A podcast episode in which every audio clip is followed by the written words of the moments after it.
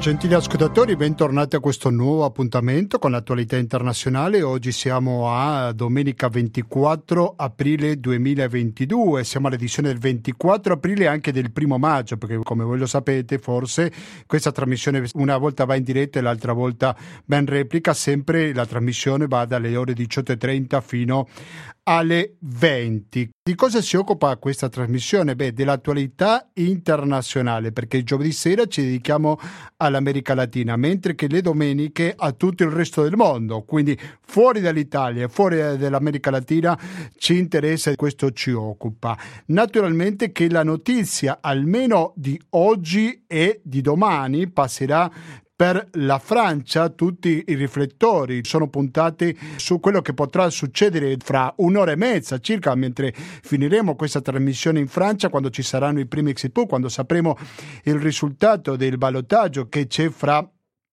Emmanuel Macron e Marine Le Pen, la notizia più recente è che l'affluenza un po' ridotta di questo ballottaggio alle ore 17 aveva votato il 63.23%, quindi questa è l'affluenza, quelli aventi diritto sono 48.7 milioni e quindi vedremo come andranno a finire queste elezioni, soprattutto credo che un dato da tenere in conto sarà la astensione, no? sto pensando agli elettori di Mélenchon, no? qualcuno ha detto che pensava votare una minima parte alle Pen, altro gruppo di sinistra che pensava votare Macron per evitare il male maggiore, il discorso che lo ricordiamo che subito dopo l'elezione due domeniche fa Mélenchon ha detto molto chiaro di non votare per Le Pen. Se questo va interpretato come un astensionismo, come un voto in bianco o come un sostegno chiaro e diretto a Macron, questo lo capiremo fra un'ora e mezza. Intanto ci sono tanti altri argomenti di cui ci occupiamo. Oggi si compiono due mesi dell'inizio della guerra in Ucraina e dobbiamo dire che non ci possiamo limitare a parlare soltanto di questo martoriato paese, perché in realtà il punto di lancio sicuramente in questa trasmissione sarà l'Ucraina, però soprattutto degli effetti che hanno in altre parti del mondo. In particolare mi sto riferendo alla crisi alimentaria. Dal punto di vista agricolo e della produzione di alimenti quanto importante è sia la Russia che l'Ucraina. Questo panorama si è modificato radicalmente da due mesi a oggi soprattutto in alcune aree del mondo no? sto pensando in primo luogo al nord dell'Africa. Se la situazione alimentaria era molto difficile prima figuriamoci adesso con questa guerra. Però attenzione perché sarà il punto di inizio dicevo prima perché proveremo a capire cosa sta succedendo in altri paesi con questa crisi o gli effetti della guerra in altri paesi.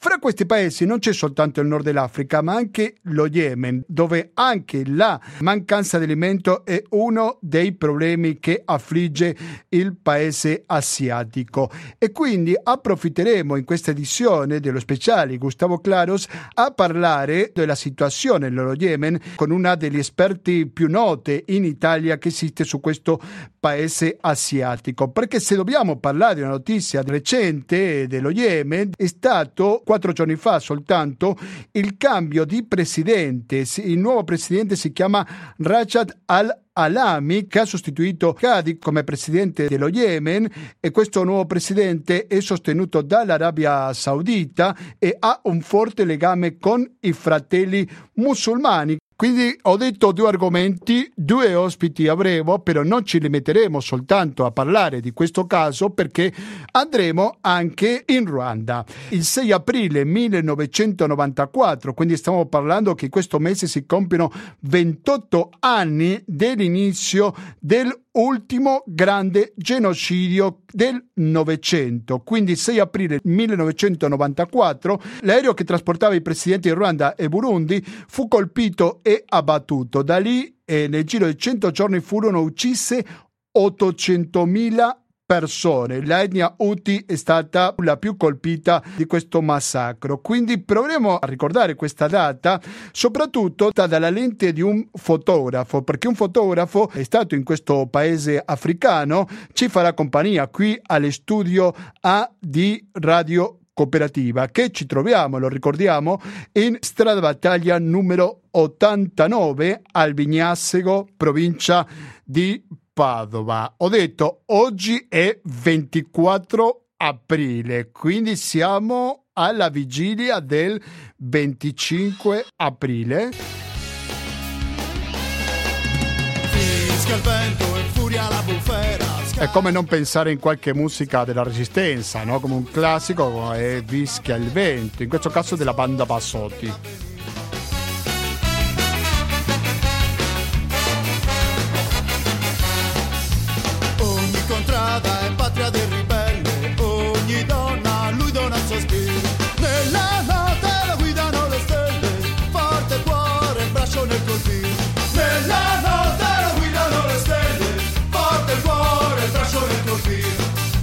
Sono le 18 e 43 minuti, cari ascoltatori. Sentiamo un altro brano musicale. Se penso al 25 aprile, non possiamo dimenticarci di un tema che conoscete tutti quanti.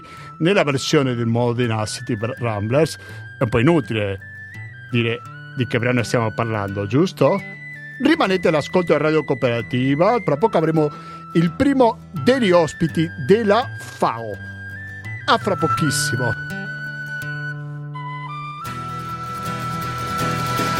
Una mattina mi sto svegliato.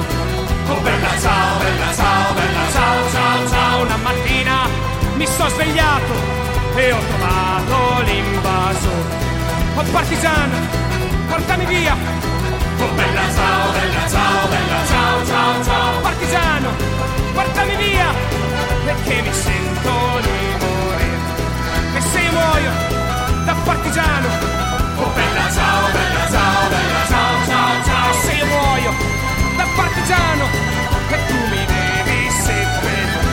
Bella ciao, che è una canzone d'obbligo sentirla. In realtà non soltanto adesso che siamo alla vigilia del giorno della liberazione, penso che è una canzone che da sentire, non dico ogni giorno, ma sicuramente molto, molto più spesso. Allora, andiamo al primo degli argomenti. C'è una grave crisi alimentaria che, se vogliamo, parte dalla guerra che esiste fra lo Yemen e la Russia, però diciamo che gli effetti sull'esportazione di alimenti, sul grano e tutto quanto sono molteplici anche in altri paesi del mondo. E uno dei paesi che si, uno dei paesi, uno, una delle organizzazioni che si è occupato di più di questo tema è la FAO. Pochi giorni fa è uscito con un documento in cui raccontava la situazione di fame che esiste in diverse regioni dell'Ucraina, però noi vorremmo capire cosa succede pure in altri paesi.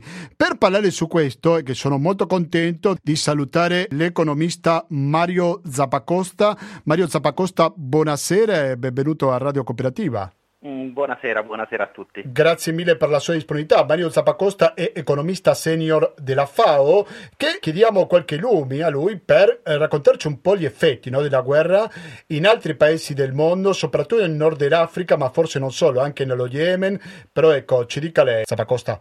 Certo, dunque innanzitutto il problema immediato che ha creato la guerra tra Russia e Ucraina è stato sul mercato del grano perché entrambi i paesi sono dei forti esportatori di grano e il grano che viene spedito dal Mar Nero, ora teatro di tremende battaglie, eh, risulta molto economico per i paesi europei e per i paesi del Nord Africa, del Medio Oriente. Quindi eh, queste tonnellate, parliamo di intorno a una quindicina di milioni di tonnellate di grano, di frumento, che eh, sono scomparse diciamo, dal normale commercio che si sviluppava in questa regione, eh, adesso si trovano ad essere sostituite da tonnellate di grano che esistono sul mercato ma che hanno una provenienza molto più eh, lontana e quindi di conseguenza molto più care. E quindi tutti abbiamo ascoltato che i prezzi del grano internazionali sono schizzati un, a livelli record e quindi con un impatto su tutti i paesi, diciamo, dai più ricchi ma principalmente ai più poveri. Sì, che come al solito sono quelli che pagano il prezzo maggiore, giusto? Esatto, sappiamo che sempre poi i poveri sono quelli che pagano di più eh, lo scotto di queste crisi internazionali, anche perché i paesi poveri, diciamo una famiglia povera, eh, il bilancio per la dieta, il bilancio alimentare incide molto di più rispetto a, a, ai paesi ricchi e quindi quando questi prezzi eh, dei prodotti alimentari arrivano a livelli molto alti eh, ci sono famiglie che non hanno altre attività diciamo, da ridurre in modo da poter eh, sfamare i membri della famiglia. L'unica alternativa è o mangiare meno o mangiare peggio e quindi come al solito diciamo, sono i poveri a pagare di più queste situazioni. Possiamo rintracciare dove si trovano questi paesi maggiormente colpiti dal punto di vista alimentare da questa guerra? Sì, diciamo che adesso sì, noi abbiamo fatto un, un, de, delle simulazioni, degli studi e quindi abbiamo considerato i paesi che innanzitutto sono più dipendenti storicamente dalle importazioni russe o ucraine di grano e poi quei paesi ovviamente in cui questo grano ha un'importanza notevole sulla dieta alimentare, perché semmai ci sono sì paesi che importano il 100% del grano, però di fatto il grano rappresenta molto poco nella loro dieta, semmai solo di alcuni ceti urbani, ma il grosso della popolazione si basa più su riso, mais o sorgo. E questi paesi che noi abbiamo identificato sono quelli della fascia nordafricana, quindi innanzitutto Egitto, Tunisia e eh, il Medio Oriente e nel Medio Oriente i paesi che più eh, ci, ci, danno insomma, preoccupazioni sono il Libano e il Yemen e lo Yemen. Perché, se possiamo specificare? Diciamo, questi due paesi eh, sono paesi che erano già in difficoltà prima di questa crisi eh, scatenata dalla guerra in, in Ucraina. Il, uh, Libano è un paese che sta uh, vivendo una crisi economica oramai da un paio d'anni con livelli di disoccupazione altissimi e una moneta locale altamente svalutata ed essendo un paese che eh, è costretto a importare gran parte del grano, eh, ovviamente con una moneta eh, debole eh, si trovava già in difficoltà prima che i prezzi arrivassero a livelli molto alti. Inoltre il Libano, ricordiamo tutti l'esplosione nel porto di Beirut dell'agosto 2020, dove i, i, i grossi, principali silos di stoccaggio del grano sono andati distrutti e eh, da allora, sono passati oramai quasi due anni, non sono stati ricostruiti. Quindi il Paese ha una bassissima capacità di stoccaggio, di riserve eh, di grano e quindi che cos'è? È, è esposto alla vol- volatilità dei mercati, quindi non è che può comprare quando i prezzi sono bassi invece di non comprare quando i prezzi sono alti. Deve comprare poco alla volta perché non saprebbe dove mettere questo grano, ha la capacità di tenere tra uno e due mesi di consumo di grano e quindi eh, gioco forza si trova esposto a dover comprare il grano anche quando è alto il prezzo. Lo Yemen è un'altra storia, lo Yemen sappiamo è in guerra oramai da sette anni e più eh, e già c'erano livelli di malnutrizione impressionanti. Um, siamo sempre stati al bordo della dichiarazione di una carestia a livello ufficiale, bambini altamente malnutriti, e eh, diciamo che il grosso delle importazioni di grano, diciamo, oltre la metà, eh, avviene in Yemen oramai da anni attraverso eh, l'aiuto alimentare, quindi donazioni da parte dei paesi ricchi attraverso organizzazioni come il Programma Mondiale degli Alimenti. E ovviamente il fatto che adesso i prezzi sono alti, questo si ripercuote eh, anche su, su, questi regali diciamo, alimentari, perché anche se eh, il grano viene donato nel paese, qualcuno poi lo deve acquistare sul mercato internazionale. E eh, queste organizzazioni si trovano a corto di budget, perché mentre prima con un certo budget che avevano a disposizione potevano comprare una certa quantità di tonnellate, adesso che i, prezzi sono più alti è ovvio, viene da sé che eh, si può acquistare di meno e già mh, arrivano notizie che eh, per esempio il Programma Mondiale degli Alimenti ha dovuto ridurre le razioni giornaliere che distribuisce alla popolazione più vulnerabile. Quindi significa che invece di mangiare so, due volte al giorno, alcune famiglie saranno costrette a mangiare una volta. Sì, con tutti gli effetti che questo può comportare per la salute no, della popolazione. E certo, diciamo, eh, come dicevo prima, stiamo parlando di uh, una popolazione di famiglie che oramai sono sotto stress oramai da anni, da, da, da, da sette anni, quindi diciamo che le, le, risorse di sopravvivenza, di eh, resilienza sono oramai ridotte al lumicino, cioè sono famiglie che già... Mm, Più di sette anni fa che c'era questa crisi alimentaria nello Yemen che adesso con la guerra naturalmente è andata peggiorando, non di poco. Eh certo, certo, certo. Siete all'ascolto di Radio Cooperativa, dall'altra parte della linea ci risponde Mario Zappacosta, lui è un economista senior della FAO e vorrei chiedere al dottor Zappacosta, pensiamo al nord dell'Africa, come ha colpito questa guerra in Ucraina per quanto riguarda sempre l'esportazione alimenti, no? Diciamo adesso il pericolo, il problema che noi ci stiamo ponendo è quello che mh, può scaturire attraverso l'aumento enorme dei prezzi dell'energia, quindi abbiamo visto che eh, attraverso le sanzioni, i blocchi di esportazioni, l'aumento del prezzo del gas ehm, che ha portato poi anche a un aumento del prezzo del petrolio. Tutte queste considerazioni ci danno un aumento dell'energia, energia elettrica, energia di ogni sorta e eh, questo sull'agricoltura ha un impatto molto forte perché l'agricoltura è un settore che assorbe moltissima energia in termini di combustibili, lubrificanti, ma principalmente in termini di fertilizzanti. Dobbiamo ricordare che per esempio la produzione dei fertilizzanti azotati avviene attraverso una reazione elettrica che mh, mm, riesce a catturare l'azoto dal, dall'atmosfera e poi si produce il fertilizzante. Quindi un aumento dell'energia elettrica crea immediatamente un aumento dei, dei fertilizzanti. In, in, più dobbiamo ricordare che la Russia è il, uno dei paesi esportatori più importanti al mondo e con le sanzioni non potrà esportare questi fertilizzanti. Quindi questo cosa succederà? Che non stiamo più a parlare solamente di un problema relativo al grano, ma ci potrebbe essere al proseguire della guerra, e tutti ci auguriamo di no, eh, che questo effetto diciamo, sul prezzo dell'energia e dei fertilizzanti possa essere trasversale su tanti paesi e su tanti prodotti anche, quindi coinvolgendo anche altri prodotti, penso ai vegetali, a prodotti animali. Lei saprà scusare la mia ignoranza, come direbbe Borges, però non ci sono dei paesi esportatori anche del petrolio, quindi anche loro potrebbero essere colpiti dalle sanzioni?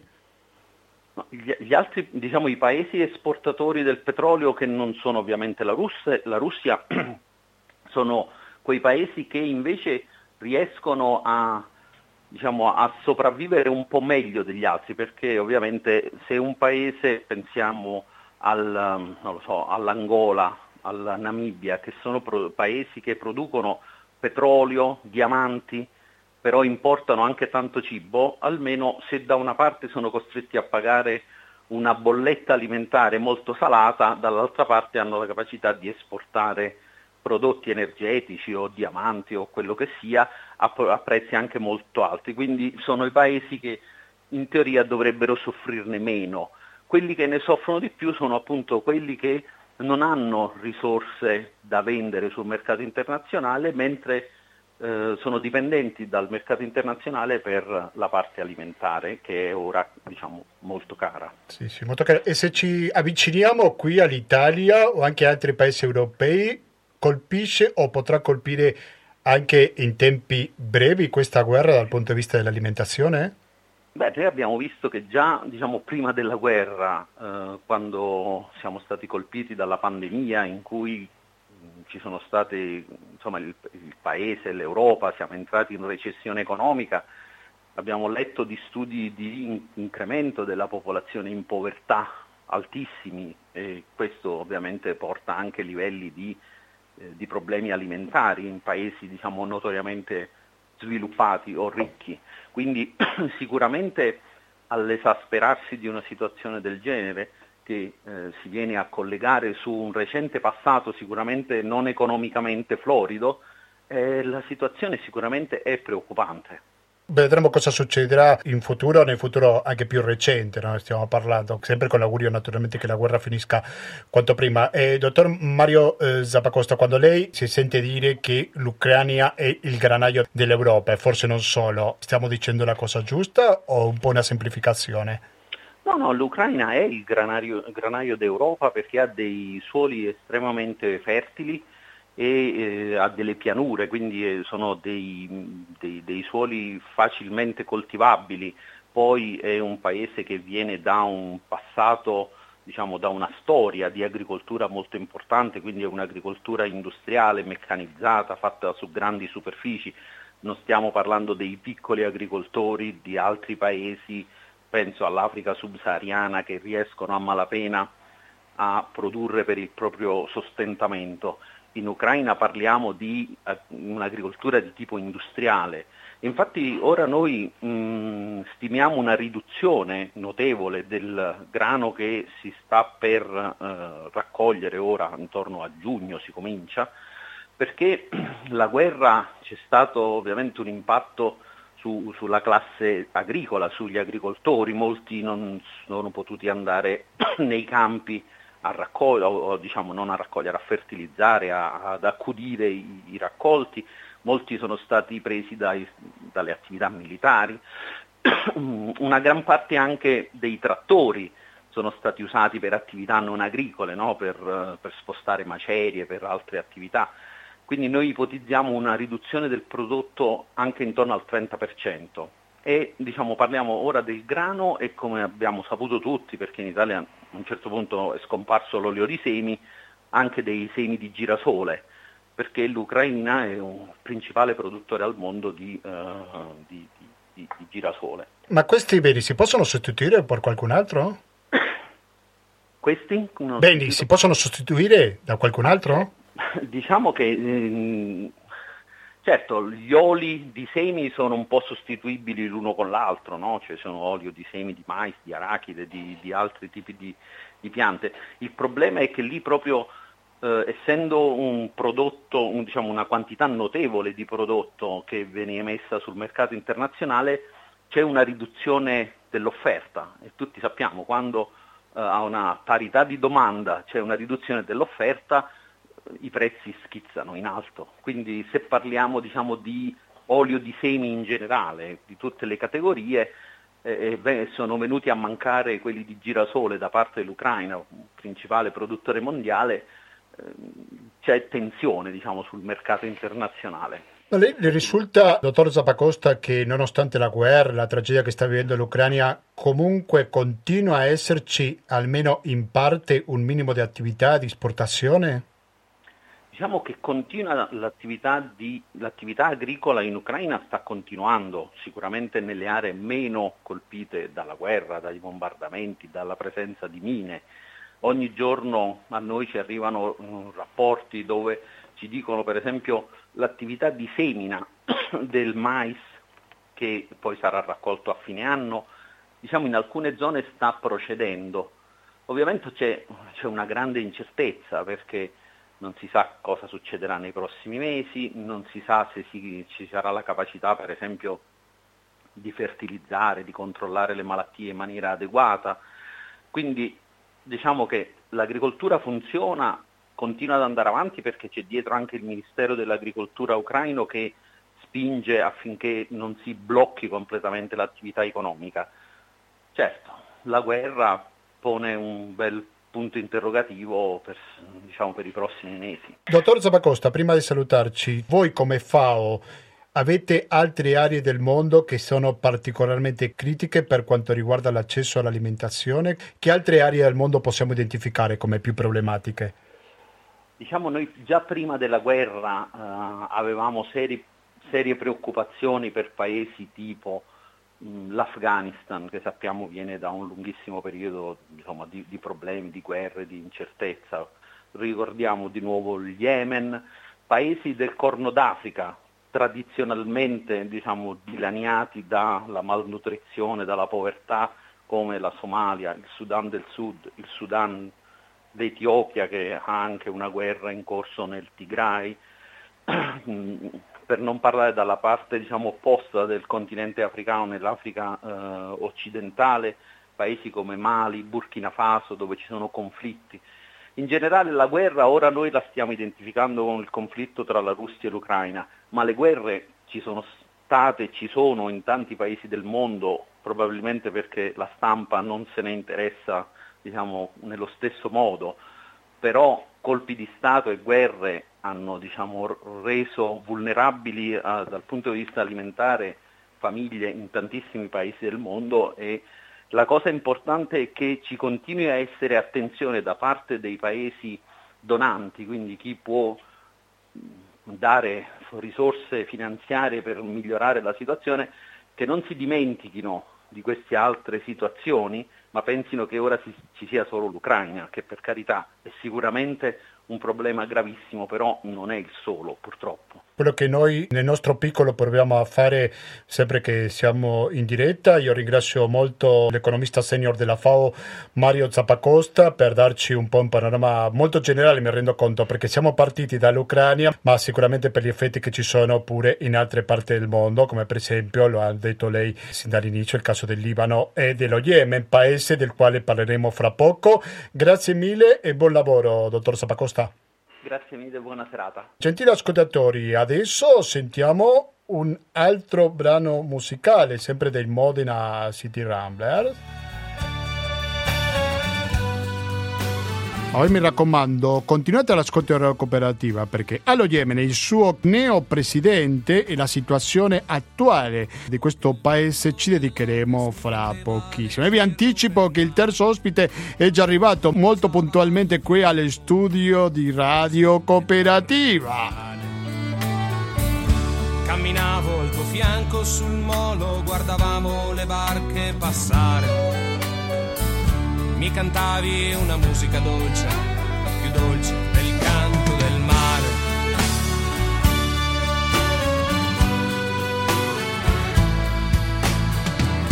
L'orchestra suonava The Blackbird nel bar sulla strada del porto. I pescatori gridavano forte fra il vino, la birra e le carte raccontavi le storie di viaggi, di strade, di amici caduti, di amori incontrati lontano e di amori che il tempo ha perduto.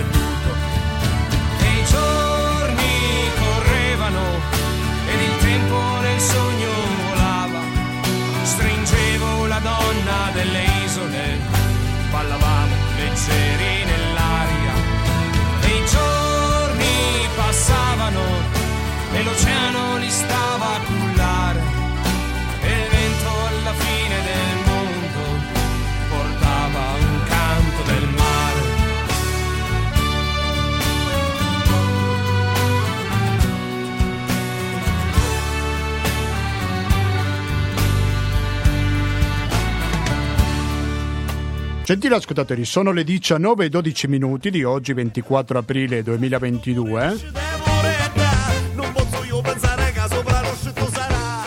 Sicilia Beda è quello che stiamo sentendo sempre sulle frequenze naturalmente in radio cooperativa di questa trasmissione che si occupa dell'attualità internazionale. Prima ci siamo occupati della FAO, degli effetti della guerra in Ucraina e della fame che questo può provocare in diverse parti del mondo. L'economista che abbiamo intervistato della FAO identificava due paesi particolarmente colpiti dagli effetti di questa guerra. Uno è il Libano, l'altro è lo Yemen e come dicevo all'inizio di questa trasmissione c'è una novità molto importante perché c'è il cambio di presidente. Il neopresidente si chiama Rashad al Alimi, che viene appoggiato dall'Arabia Saudita e ha un forte legame con i fratelli musulmani. Una situazione complessa.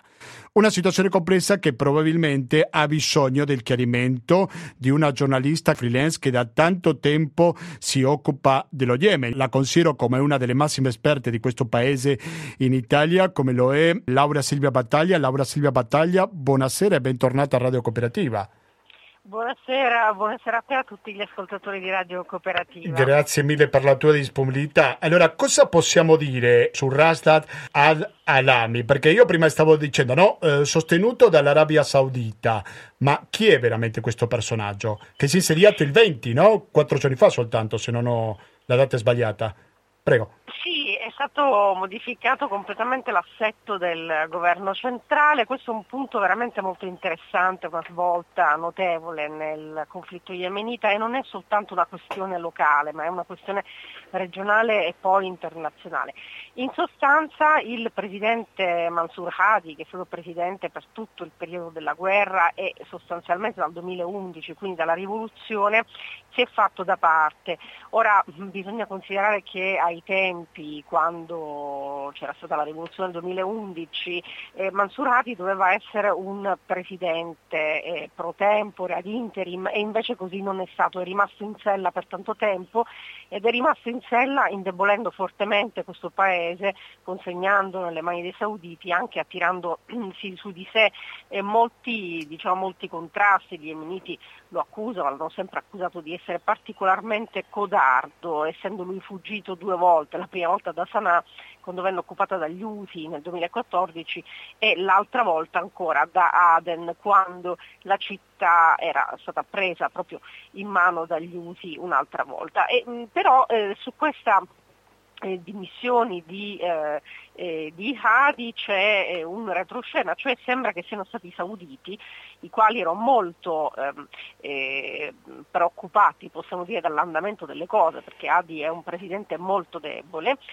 a convincerlo a mettersi da parte. E che cosa è successo? È stato creato un consiglio ehm, composto da otto membri, è la terza volta che accade tutto questo nella storia dello Yemen ed è, è accaduto soltanto in casi davvero eccezionali e in questo caso questo eh, gruppo di eh, politici che lo guida ha una figura di riferimento eh, più importante delle altre che poi è stata dichiarata appunto neopresidente adesso e cioè Rashad al-Alimi.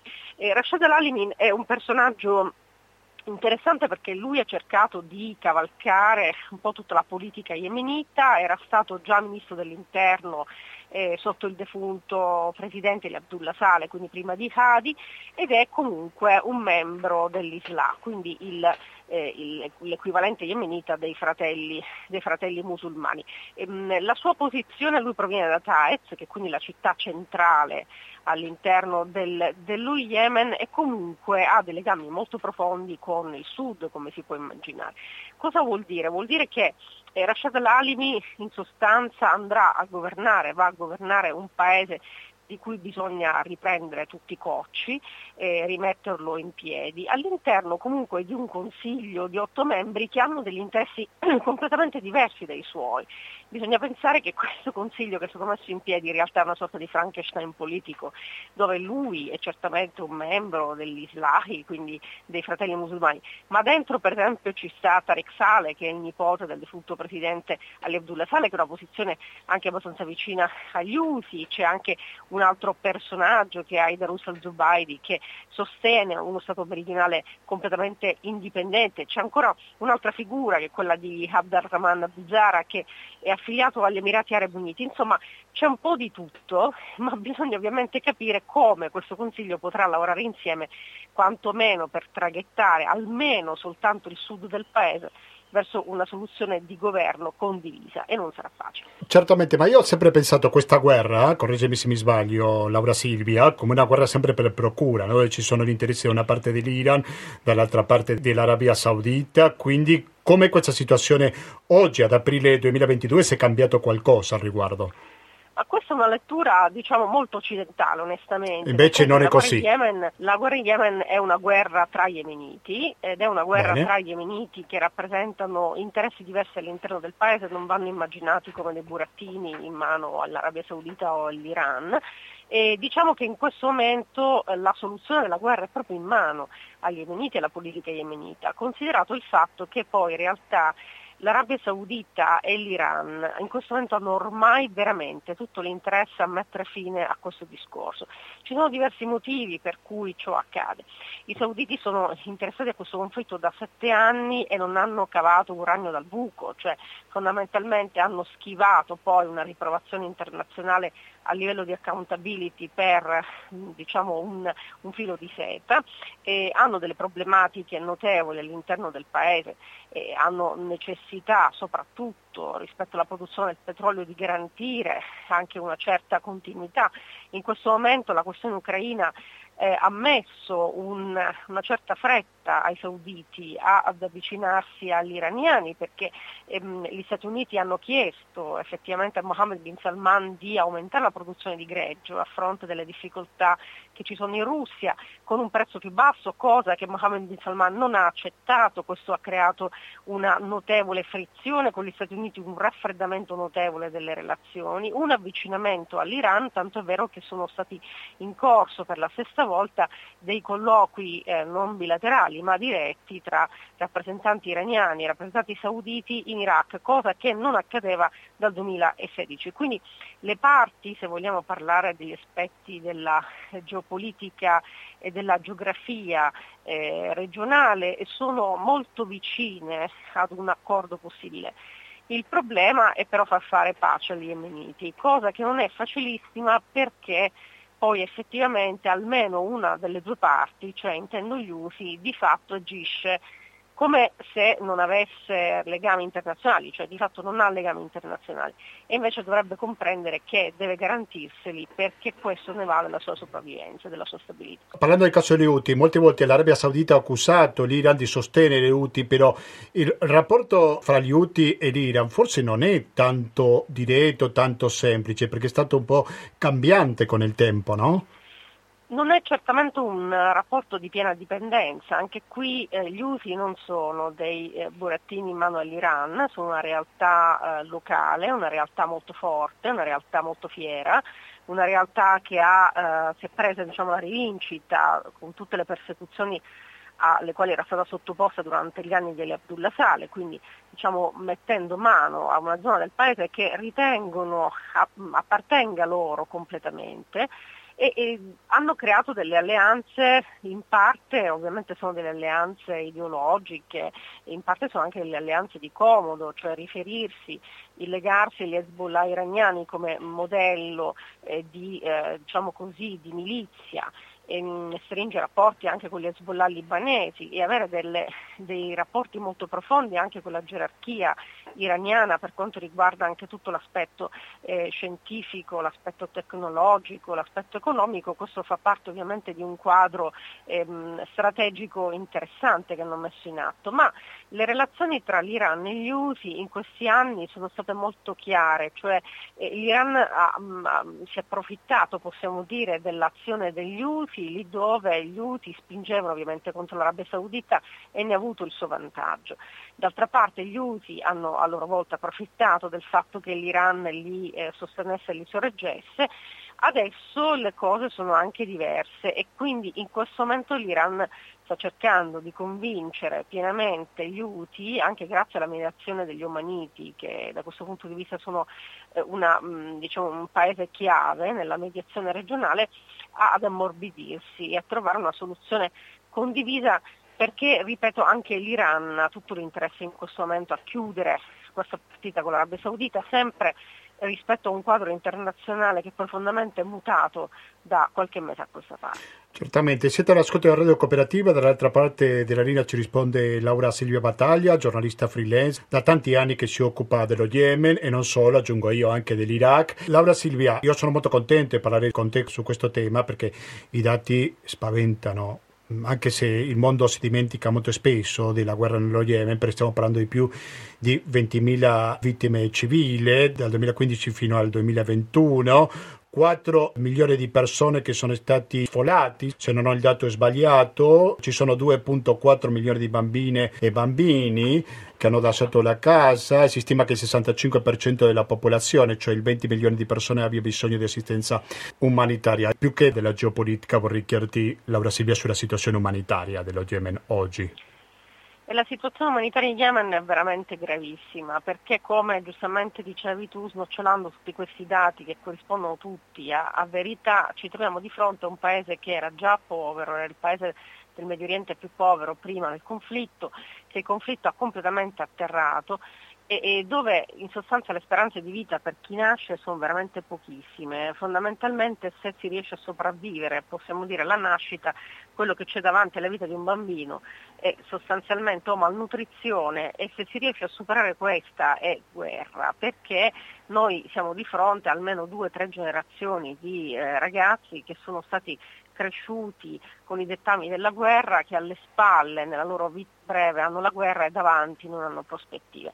Questo aspetto è mh, mm, eh, quello più preoccupante perché dobbiamo tener conto che la crisi umanitaria che è di natura eh, alimentare e sanitaria potrebbe essere risolta se la guerra eh, si fermasse se gli USA al nord accettassero una serie di condizioni per cui eh, dovrebbero essere tolti dalla lista delle organizzazioni terroristiche nella quale sono finiti eh, da parte degli Stati Uniti e questo crea un problema molto grave perché le organizzazioni internazionali non possono lavorare insieme a loro e anche le ONG e appunto le organizzazioni non governative. E questo è molto grave tenuto conto che il nord del paese è quello che stato interessato al blocco dei sauditi, è quello dove non arrivano i beni sanitari, non arrivano i beni alimentari, dove c'è un mercato nero eh, di tutti i beni possibili molto, molto grande.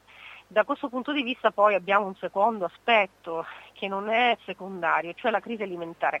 Il paese è un paese che importa più del 90% dei suoi beni alimentari dai paesi vicini che poi tra l'altro sono gli stessi paesi che gli hanno dato la guerra, cioè Arabia Saudita, ma tutti i paesi della Lega Araba, l'Egitto.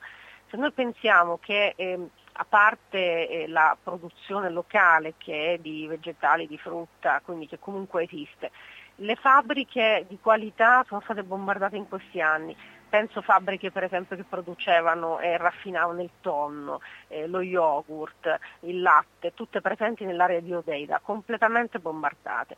E in più questo paese importa tutto il grano e da chi lo importa? Ovviamente dalla Russia e dall'Ucraina, mm. come il Libano, come l'Egitto.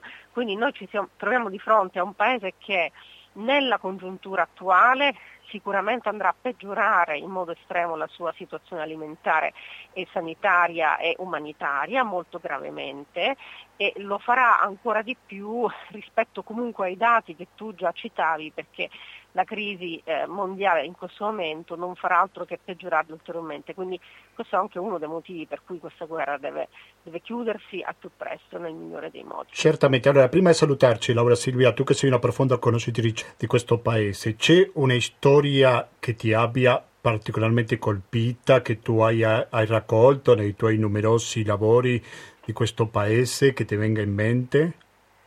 Beh, ci sono tante storie in Yemen che meritano attenzione, molte di queste sono delle storie di persone resistenti, cioè che si inventano la vita giorno per giorno e delle soluzioni.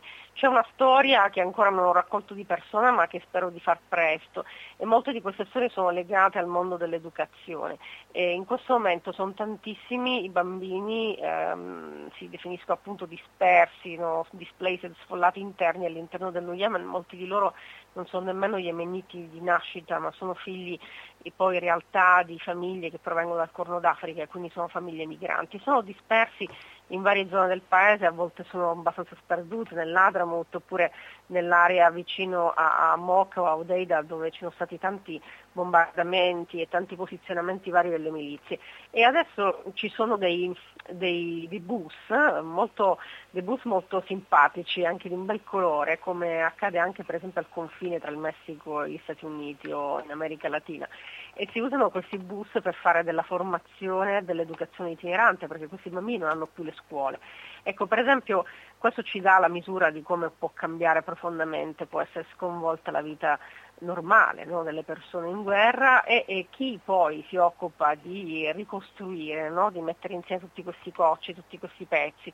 Spesso sono persone della società civile che non vengono da particolari background internazionali, non fanno parte di grandi ONG, sono persone che si danno da fare, che si rendono conto della necessità e fanno di tutto per non consegnare il futuro del loro paese ancora alla guerra, alla morte alla distruzione. Lo fanno mettendo una penna in mano ai bambini. Ecco, questo io l'ho sempre trovato straordinario. Io ti ringrazio veramente tanto, Laurea Silvia Battaglia, giornalista, per i tuoi racconti e per il tuo lavoro che stai facendo per una tragedia che ben poco arriva sui notiziari italiani e non solo. Grazie mille e buon lavoro, Laura Silvia.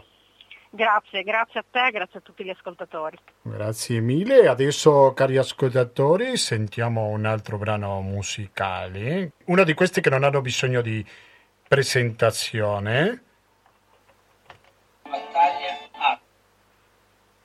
Se sono fortunato con la... Sì, un attimo solo. Contro la schiavitù del suo tradito. Andiamo avanti perché la tecnica non è del nostro lato, siete sempre all'ascolto naturalmente Radio Cooperativa di questa trasmissione che si occupa dell'attualità internazionale. Pensavo mettere un brano musicale in mezzo, invece non farò niente di questo e passerò direttamente all'intervistato che avevo in programma di mettere fra due minuti soltanto. Il 6 aprile 1994 è partito un genocidio che si è portato la vita, secondo alcune cifre, di ben 800.000 100.000 persone in un conflitto in cui le principali vittime sono state le etnia Houthi. Ma per su questo io sono molto contento perché spesso noi facciamo interviste telefoniche, ma qua è diverso perché il nostro intervistato ce l'ho a due metri, rispettando la distanza Covid. Eh, attenzione che su questo siamo molto attenti. Il suo nome è Andrea Signori. Andrea, vuoi raccontarci un po' tu quando è che sei stato in Ruanda? Sono stato nel 2018. Nel 2018? Sì, sono stato nel 2018 e... stato nel 2018 e è sempre stata una, una, vicenda che mi ha appassionato per molti molti anni, direi anche quasi ossessionato, perché è grandi, una delle più grandi tragedie della storia contemporanea, eh, spesso dimenticate, come, come dicevi prima e come dicevano anche gli altri ospiti, di come molte altre guerre e vicende di conflitto eh, tuttora presenti. Prima, domanda elementare, Andrea, cos'è che ha motivato questo viaggio tuo? Ha motivato, io volevo indagare più che sul genocidio, perché era una cosa già avvenuta molti anni fa, quindi anche giornalisticamente, diciamo, eh, doveva avere un taglio nuovo. Io volevo capire eh, la psicologia e come avesse questo paese influito sulla, sulla mente dei sopravvissuti. E per fare ciò, oh, tra le varie idee che avevo, alla fine ehm, quella che mi sembrava più, più pertinente era quella di intervistare e ritrarre tutti i ragazzi nati del, nell'anno del genocidio. E quindi che adesso, quindi tu sei viaggiato, mi hai detto in che anno? Nel 2018. Quindi, 2018, quindi, avevano, avevano, 30 anni? Ave, no, avevano 24 anni. Ah, ho fatto male i conti. Vabbè, aveva 24 anni. E cosa ti hanno raccontato? Allora, eh, è stato, io ho fatto una richiesta prima di partire, ho cercato delle collaborazioni ovviamente, ho scritto a numerose ONG, mi hanno risposto in due, una è Jardín de los Niños, che, che eh, poi, co- sì, poi ne tra poco ti racconterai certo. su questa associazione. E un'altra è ABSI, che è un'ONG molto importante, molto grande, italiana. E um, tramite loro sono riuscito a, a contattare questi ragazzi, addirittura... Uh, ABSI, ad esempio, mi ha organizzato una riunione con loro, io su richiesta perché per il mio approccio eh, non volevo diciamo, mettere in difficoltà questi ragazzi, quindi ho detto se riuscite a eh, radunarli, a far sì che io possa spiegare il progetto e loro possano accettare o meno, loro hanno fatto venire una cinquantina di ragazzi da tutto il paese che sono arrivati con mezzi di fortuna, quindi biciclette, taxi a piedi, eccetera. Per cui mi sono sentito anche una grande responsabilità nel raccontare le loro storie. E quindi fatta questa riunione io ho spiegato tutto, c'è chi ha accettato, dal giorno successivo abbiamo iniziato a girare il paese andando a casa di tutti questi ragazzi e in realtà anche di queste famiglie. E con che storie ti sei trovato? Le storie sono... Ne cito una per tutti, eh, che è quella che mi ha colpito di più e che periodicamente mi viene in mente. Ed è quello di una ragazza, eh, tuttora madre, anche quando ero io, che all'epoca, diciamo, durante i tre mesi del, della durata del genocidio, lei era eh, nella pancia della mamma. Mancava poco a che la mamma partorisse. La mamma era a casa, quindi in gravidanza, incinta di questa, di questa, di questa ragazza, era in cucina, il fratello e il marito erano all'esterno. Sono arrivate a un certo punto le milizie Interamaue, se pronuncio bene, cioè le milizie Hutu che hanno, uh, diciamo, che si sono occupate dello sterminio dei Tutsi. Senza chiedere niente hanno ucciso il fratello e il marito hanno chiesto però prima di ucciderli se dentro c'era qualcuno e il fratello più piccolo ha detto fortunatamente no. Quindi, una volta uccisi, le milizie sono partite. Poi, andando più avanti, qualcuno gli ha detto no, guardate che c'è anche la moglie dentro. Quindi sono ritornati, ma nel frattempo la moglie, e questa è una cosa che io continuo a chiedermi sempre, non so come ha fatto avere la lucidità di uscire, vedere questa scena dove hai tuo figlio e tuo marito che sono morti per terra e avere la lucidità di dire adesso devo andarmene. E calcoliamo che era incinta. Per cui lei scappò dalla porta, dal retro della porta e visse per un mese in queste vallate di papiri che sono molto presenti eh, nel Ruanda e che sono anche molto belle da vedere.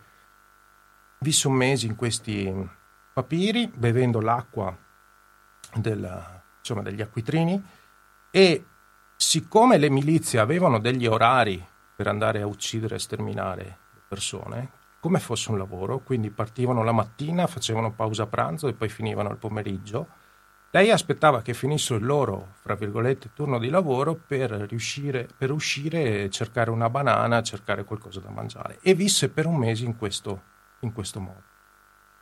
Finché poi arrivò la liberazione diciamo, del paese e quindi riuscì a sopravvivere, nacque, nacque la ragazza e che tuttora quando mi ha raccontato, insomma, ovviamente ci fu un grande momento di commozione, ma diciamo che tutte queste vicende... Ehm, hanno influito nella psiche di tutte le persone.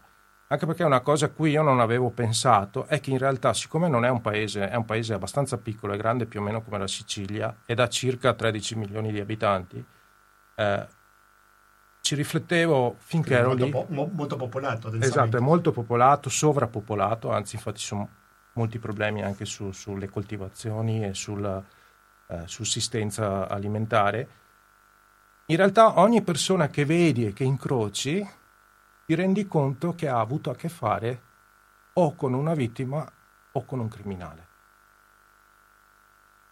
Perché un parente sicuramente è stato ucciso o un tuo conoscente che fino alla sera prima era stato tuo amico, il giorno dopo l'hai trovato come nemico.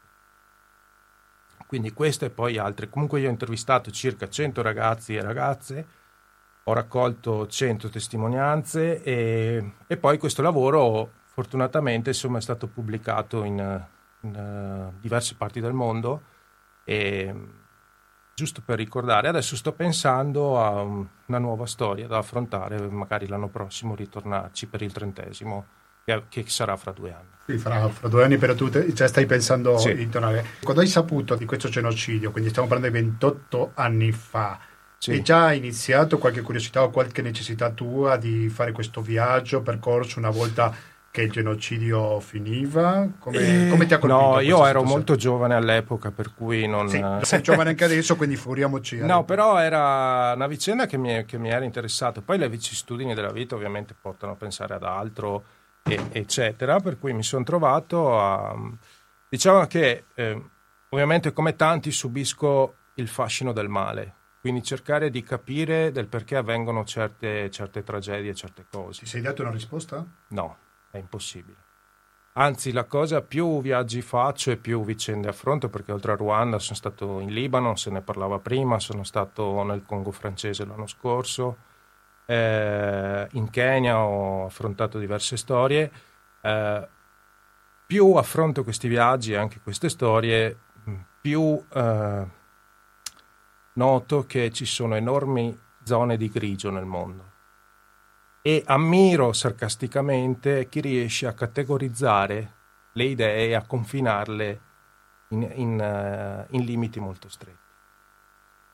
Non c'è, spesso sì ci sono delle parti ragioni, parti torto, ma dentro c'è un'enorme zona di grigio in cui è difficile anche eh, difficile anche orientarsi e a, al quale onestamente non riesco a dare delle risposte, però aiuta a riflettere anche me, anche sulla fortuna di, di essere nato in un posto come che noi de- denigriamo sempre, però un posto come l'Italia, ad esempio. Sì, sì, che sotto un certo punto di vista, sotto un punto di vista è meraviglioso se lo confrontiamo con quello che succede in altri paesi del mondo. Ora, vorrei chiederti, eh, cioè, mi è incuriosito molto questa espressione, questo, eh, il fascino, hai detto, della malvagità Com'è questo? Perché anche tu non sei stato soltanto in Ruanda e poi vorrei chiederti se hai trovato questo fascino anche sì, in altri paesi in altri che, eh, che, hai percorso nel tuo lavoro da fotografo, no? Prego.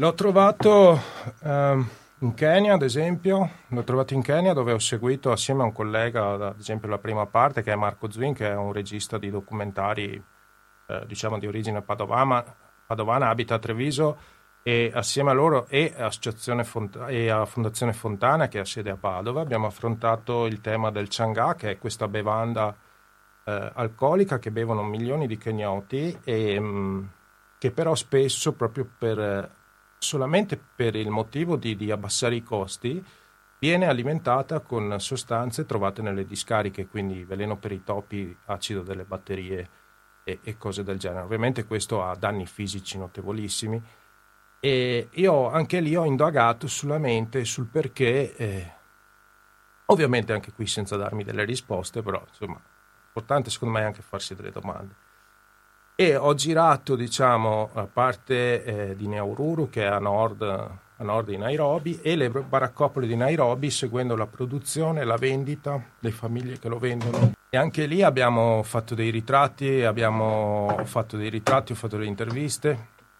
ho chiesto del perché la prendono, ho visto persone, bambini in condizioni disastrose. E qui ci sono enormi zone di grigio e capisci ad esempio una cosa anche lì che io non avevo capito prima, che anche le baraccopoli, i posti più in cui una delle cose che mi ha colpito di più è che se come entri, ma proprio di pochi metri in queste zone, perdi qualsiasi orientamento. Non hai più punti di... anche per, per una via d'uscita eventuale o capire dov'è il nord, dov'è il sud, eccetera e capisci che queste società che a, a, al mio occhio sono estremamente degradate, eccetera, ma sono estremamente organizzate. E questo è anche molto affascinante, no? che l'uomo poi alla fine riesce ad adattarsi, diciamo, a, a tutte le situazioni. Eh, in Libano, ad esempio, un'altra cosa che mi ha affascinato, io sono stato nei campi profughi ai confini con Israele, e dei campi eh, profughi dei, dei, mh, eh, dei diciamo, dagli espatriati siriani, insomma dei rifugiati siriani. Una cosa che mi ha incuriosito molto è lì ho fatto un, ad esempio, lì ho fatto un lavoro di ritratto artistico dove ho dovuto convincere le famiglie, e, insomma è stato abbastanza complesso da, da, da, da organizzare, da fare.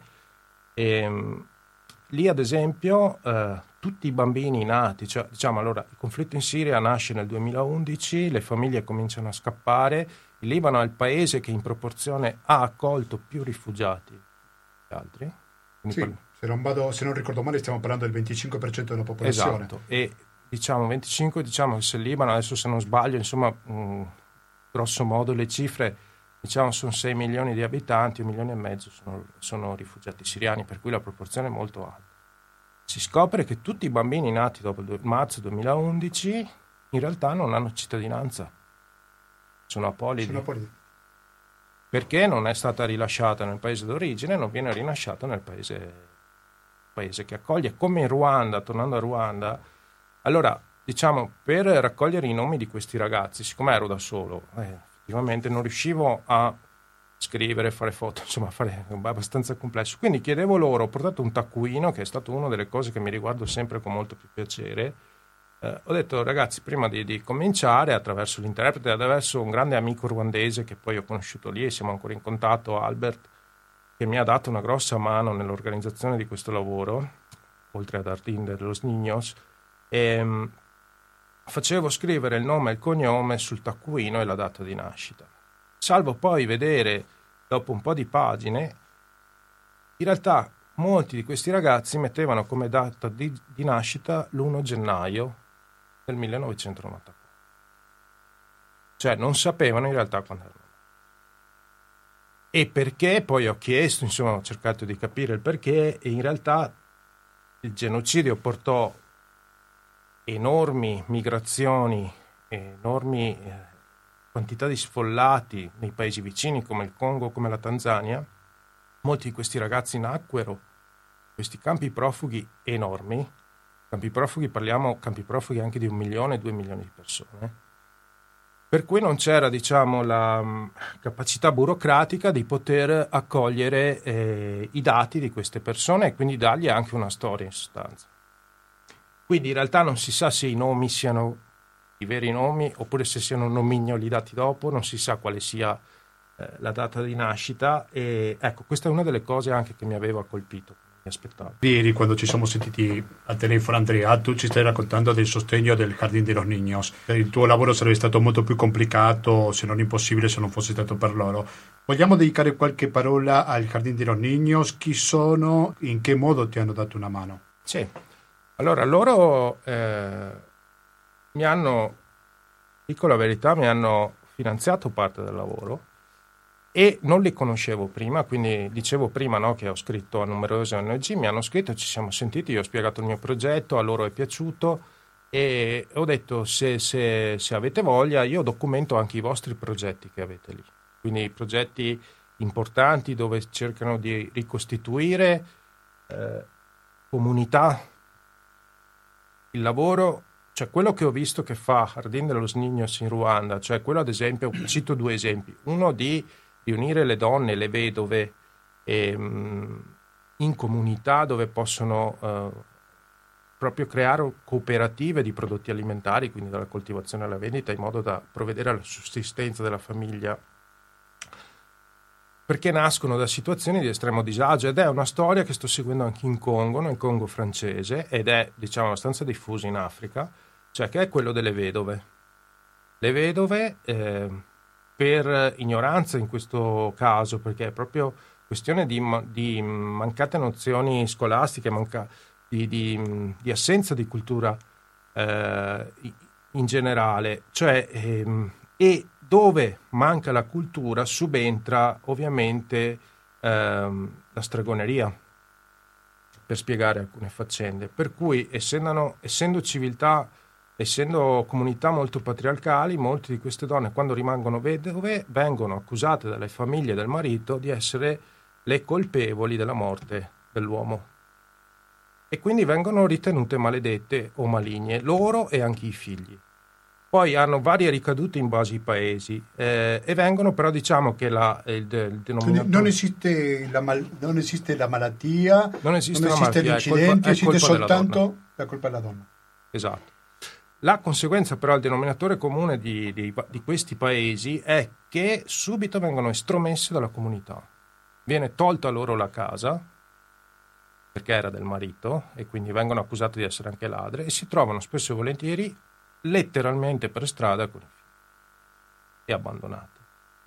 E che vita fanno? E lì nasce, comincia la prostituzione, comincia, comincia tutta una serie di lavori, cominciano anche lunghi periodi cui vagano da un posto all'altro dove cercano di arrangiarsi come possono, spesso devono cambiare completamente zona, quindi si trasferiscono in città trovando situazioni ovviamente dove non possono essere integrate, eh, città come Kigali ad esempio che è la capitale o eh, dove sono stato io in Congo, Pointe Noire ad esempio, quindi scappano queste donne, arrivano e si trovano per strada a sopravvivere. Fortunatamente ci sono ancora ONG come Jardín de los Niños, ma come anche lo stesso ABSI con cui, con cui ho lavorato, che cercano di, di, di, promuovere l'unità fra queste donne e cercano di dar loro una nuova motivazione eh, di vita, quindi creando delle cooperative e dando loro delle motivazioni, delle motivazioni ulteriori.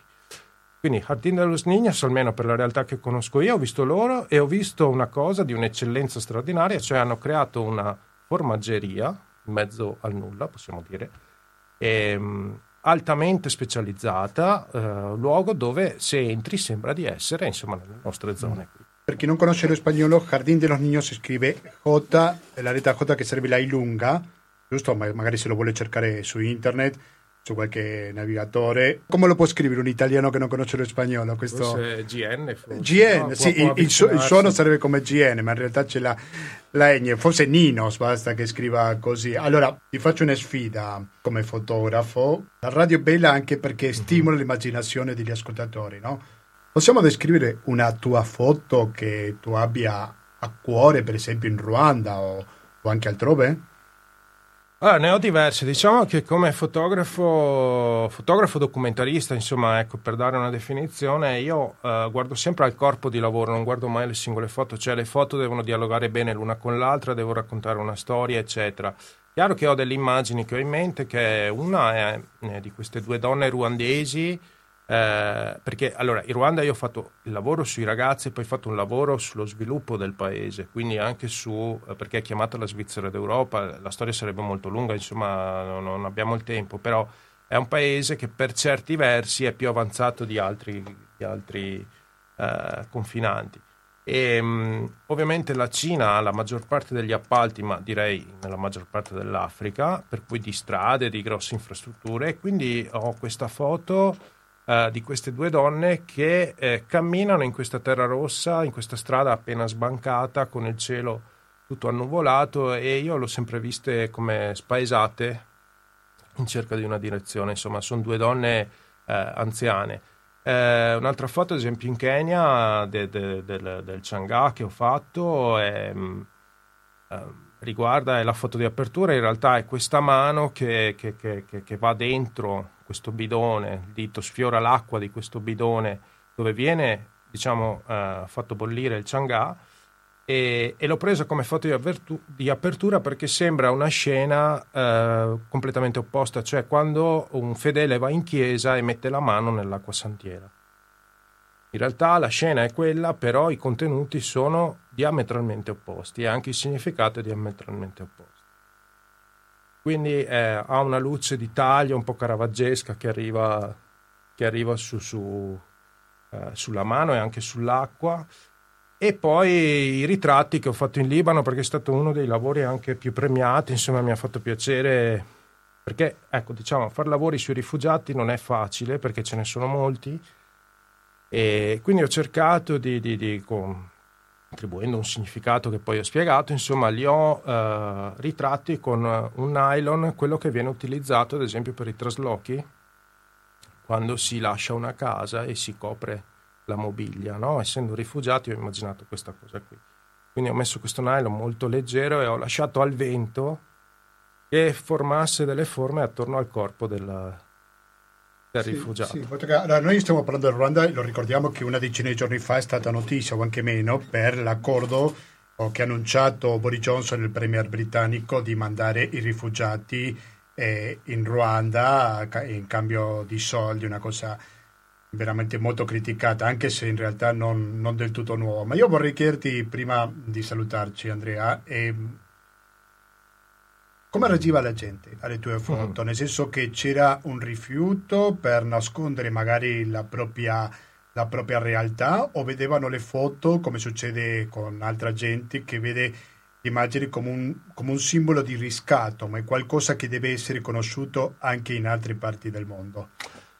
Ah, qui entriamo in un discorso veramente anche personale, cioè dipende anche dall'approccio di ciascun fotografo, di ciascun giornalista sostanzialmente. E, ehm, per quanto riguarda il mio approccio, dove è possibile, ad esempio, io quando prendo appuntamento vado a parlare con queste persone, la prima volta vado senza macchina fotografica.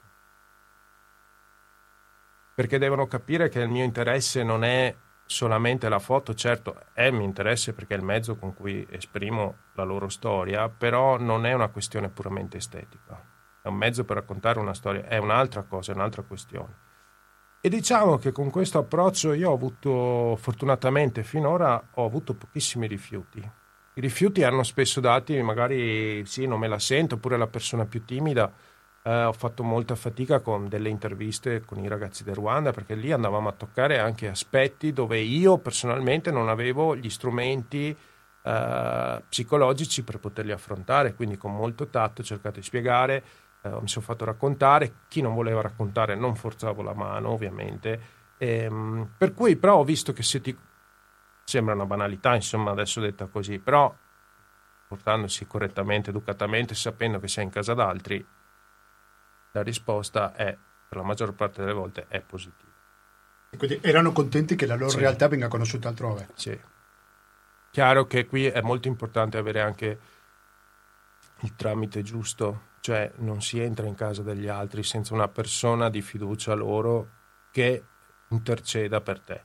Possiamo vedere qualche tua mostra fotografica in programma? Allora, mostre avevo, eh, avevo, Era a Trento, ma ovviamente poi il Covid ha scombussolato anche un po' tutte le cose. Comunque, se volete andare a vedere le mie storie, c'è il sito www.andreasignori.com o anche Parallelo Zero, che è una delle agenzie più importanti d'Italia a eh, cui sono contributor, sono uno dei, del, faccio parte insomma, del team di fotografi che contribuisce a raccontare diverse storie nel mondo. Quindi ripetiamo www.andreasignori.com. Perfetto. Io ti ringrazio molto Andrea. Grazie a te e grazie a tutti gli ascoltatori. Grazie mille per raccontarci queste storie che sono molto difficili da trovare altrove. Siamo molto puntuali eh, perché sono le 19.59 minuti. In questa trasmissione che l'abbiamo dedicata prima di tutto alla questione economica e della fame che esiste a proposito della guerra tra l'Ucraina e la Russia perché sappiamo che ci sono anche degli effetti nell'esportazione di alimenti in altre parti del mondo, poi ci siamo concentrati sul caso dello Yemen, nel cambio di, di presidente, abbiamo fatto il punto della situazione grazie a Laura Silvia Battaglia, poi abbiamo concluso, l'avete appena ascoltato con Andrea Signori, fotografo che ha lavorato eh, non solo ma anche con il Jardín de los Niños che ci ha raccontato questa storia nello Ruanda. Allora, l'ultimo minuto approfitto per ricordarvi che 120 82 301 il conto corrente postale che il RID bancario, il pago elettronico e il contributo con l'associazione Amici di Radio Cooperativa sono i metodi alternativi per aiutarci alla sopravvivenza di questa radio, grazie al quale avete sentito informazioni diverse, ma in nessun momento è stata interrotta questa trasmissione da una fastidiosa pubblicità. Mi raccomando, continuate all'ascolto di Radio Cooperativa perché fra dieci minuti partirà una nuova edizione di Materiale Resistente che andrà avanti fino alle 21.40. Se ci ascoltate in diretta dalle 21.50 ascolterete pensieri e parole, altrimenti nessun dorma. Quindi mi raccomando, continuate all'ascolto di Radio Cooperativa sull'FM 92.7 per il Veneto in genere o sul www.radiocooperativa.org per ascoltarci in streaming. Da Gustavo Claros non mi resta più che ringraziarvi e noi ci diamo appuntamento come al solito giovedì ore 19.10 con Latinoamericano, ovvero informazione, cultura e musica direttamente dall'America Latina. Grazie e alla prossima!